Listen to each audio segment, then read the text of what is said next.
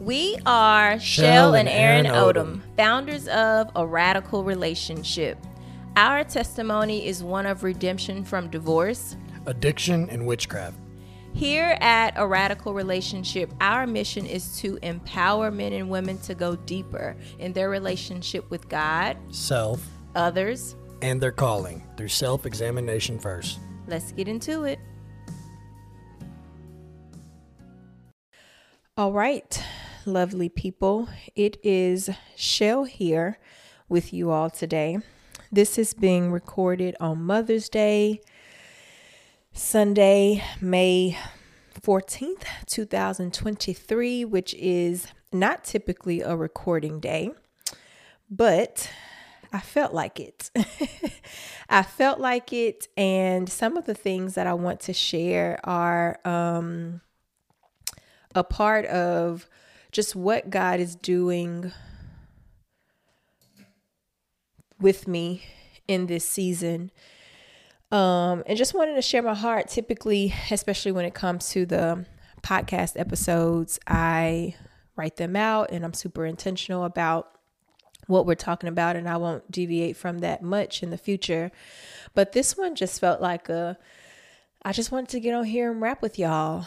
Aaron is out of town this weekend, so I have a little bit more alone time than I typically would. And he's enjoying some friend time in Clarksville.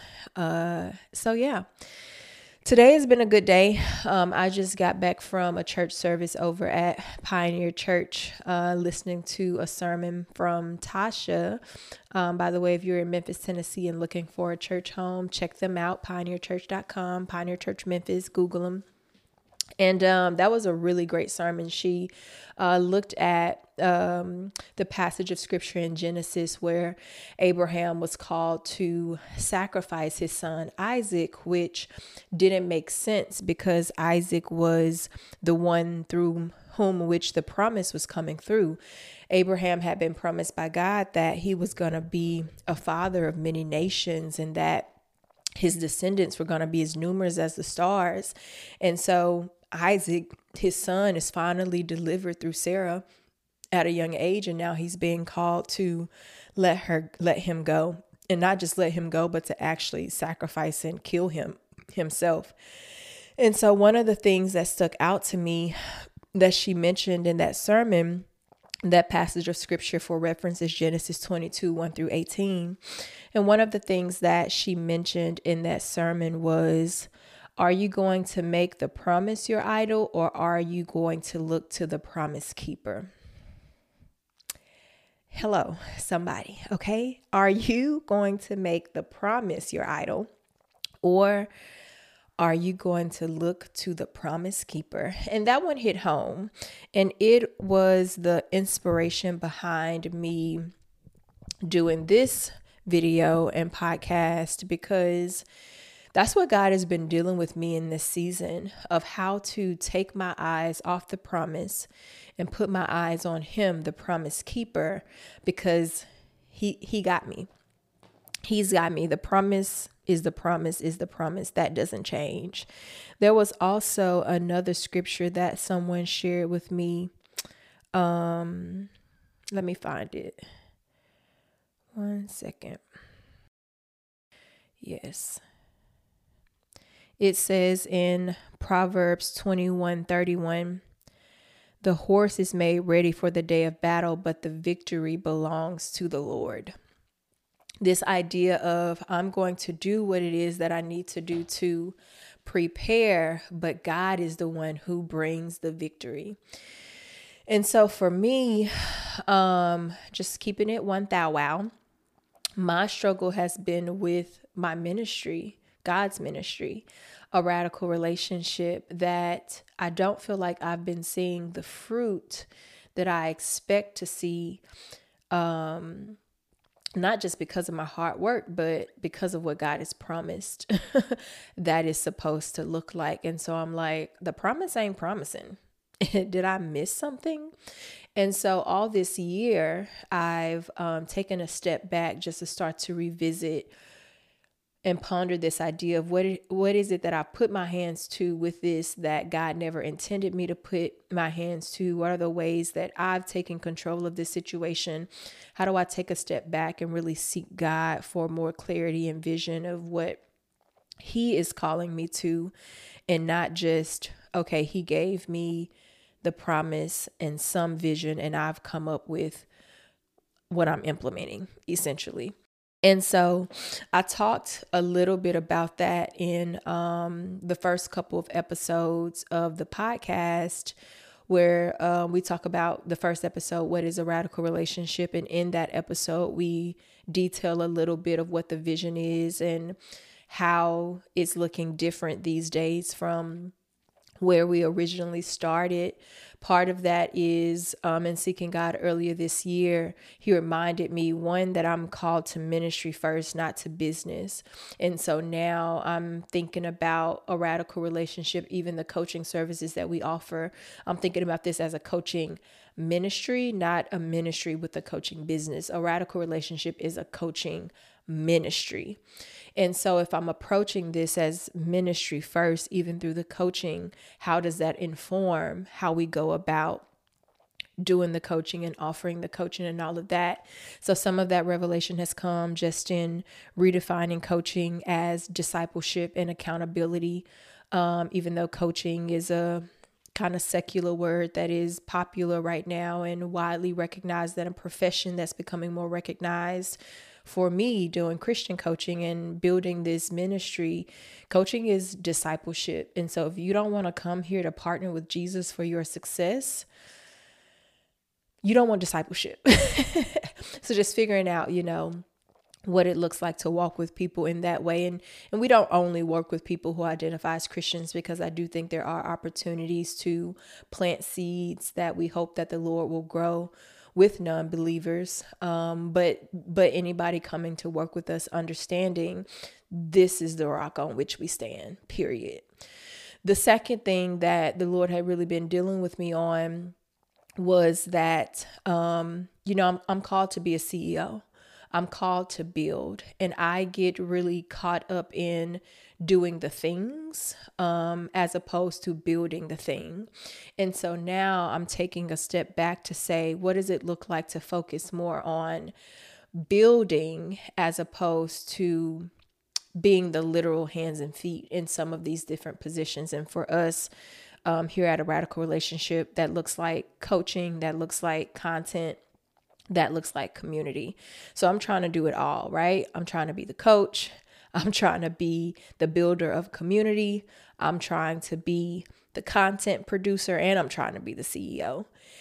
And so God is like, no, I called you to be the CEO. So with that, how do I step back and say, okay, who comes alongside me in ministry, in this ministry that I'm called to build, to help me build community, to help get the content out, to help me with the coaching?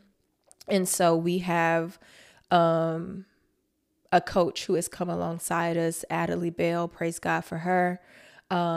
Community, individuals coming alongside me, and community is the next step. I've been seeking God about that, praying through people who are on my heart that I feel are fit for that. And we'll be taking that next faithful step soon, and then the content will come. So right now I'm doing the community and I'm doing the content. And so that's another thing that God has been dealing with me on. And then, the third thing and most recent thing has been that, when I got my master's degree in organizational psychology, I wanted to work with churches. At the time, I felt that it was going to be small churches, really just helping them build a fruitful culture. And so over time, I kind of put that on the back burner because I'm focusing on this one-on-one coaching aspect of A Radical Relationship. But lately, that whole consulting piece and that organizational psychology piece has been coming back up for me. And through some different things that Aaron and I have been experiencing, and things that the Spirit has been placing on our heart, and what it looks like to partner with churches in different ways, that's come back up in a real way. And so that's an area that I'm still exploring right now with the Lord, but I do think He's revealing more and more of what that is going to look like. And so I've just been taking a lot of notes mentally and physically with the revelations that the Spirit is putting on my heart so that I can have a clear direction forward of, okay, and now this is what I'm being called to in this space. Ultimately, I think that what that's going to look like is Aaron and I, as CEOs of A Radical Relationship, being able to partner with organizations specifically around cultures of discipleship and what biblical measurements of success look like, and not to just be a church for church's sake, not to just be an organization for organization's sake, but to truly be growing in the area of discipleship, specifically with churches and then with organizations, just healthy culture, whatever that looks like, whether Christian or not Christian. Overtly.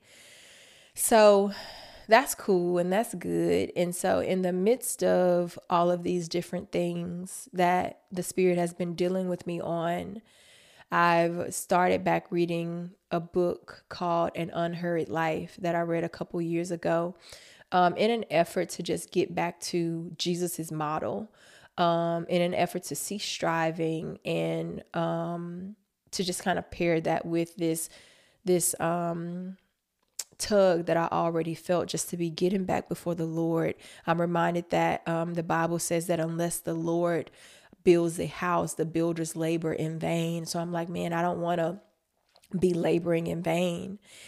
And so I'm starting back reading this book, and it's talking a lot about how Jesus did ministry and how unhurried he was, and how Jesus was just not pressed. And this morning I was reading about how Jesus, how he withdrew from the crowds, and he never really made gaining a crowd his priority, because we see in scripture how fickle crowds were. At one point they would be coming to him because of the power that he had, wanting to see the miracle signs and wonders, and coming to them for what they can get. But they were the same ones who said, crucify him. We'd rather have this thief be released instead, or whoever the other option was. And so crowds are fickle. And so that has been building a lot of conviction in me as well, even as I continue to grow my ministry, of what my own measurements of success are, that Jesus's ministry, although the masses were attracted, the masses were not who he was focused on. He did what needed to be done as the crowds came to him, but he often withdrew just to be alone with the Father, and his immediate ministry only focused on those that he was building up to then be able to take his ministry forward. And so I'm feeling that in a very real way, especially as God has reminded me of my call to be a CEO, that for me, building something that lasts is about building up the people who can continue to carry it forward, not trying to be the person, one, attending to all the things and not worrying about attracting the masses. I'm reminded of that in Jesus's ministry. And I'm also reminded that about that as I look at the church in Acts, that they did not grow because of strategy. They grew because what came with them was life-changing. The message that they were preaching, the miracles that were being performed, it was nothing like people of that time had encountered before. And that's how the ministry grew. That's how more and more people came to believe as word spread and disciples continued to fulfill the Great Commission. The church grew. And even today, we're still seeing the effect of Jesus focusing on a few, on the original 12, and then things taking root and growing from there. And so I'm just in this space of really trying to be like Jesus in that way, do ministry the way that Jesus did ministry, approach a rhythm of life in the way that Jesus approached a rhythm of life. And again, just be like Christ in that way. I'm also in a season of stripping off, where I'm just giving my attention to the most important things and focusing on the things that I enjoy doing. And that's not to say that there are not going to be things that I have to do or I need to do that I don't enjoy, because that just comes with the territory. But I'm not committing to doing things that I just don't want to do and that don't feel like a part of the call, because I feel like I need to in order for this thing to move forward. And so prayers for me in that, for me to even just be able to have clarity and discernment around what that will continue to look like. And, just for that continued vision forward. I'm excited. I'm 30. I'll be 31 in September. And this repentance that God is granting me, this mind change in these different areas, I think, like, man, to be able to do the rest of my life this way is just going to be so fulfilling. As I'm continuing to journey with God in this way, I've been continuing to mourn and grieve my 20s, not just the truly traumatic things that happened in my 20s, like going through a divorce, but just what the 20s encompassed in terms of proximity to my friends and how much more things there were to do in terms of social things and just being more closely connected with people. And, you know, as you get older and everyone has responsibilities, that just changes. But I'm realizing that, yeah, while I'm grieving what life used to look like, and there's a part of me that was trying to still cling to that because it's what I already knew, this walk of discipleship, in it, God is continuing to teach me how to walk with Him and live like Christ, and what that looks like in each season of my life. And, yeah, that just has included needing to continue to grieve and to continue to surrender my idea of what a fulfilling life looked like, and how many things I needed to have my hand in, and what a fruitful ministry looked like, and being able to be impressive, you know, because that was my 20s. Yeah, just keeping it a buck. That was my 20s.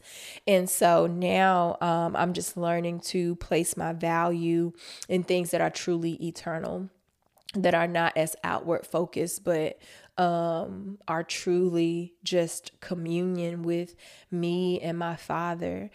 And so I don't know where all of you are and what seasons of life you may find yourself in, but I do know that no matter what season of life you're finding yourself in, there's a call to look like Jesus, a call to be like Jesus, a call to be a disciple if you profess to be a believer.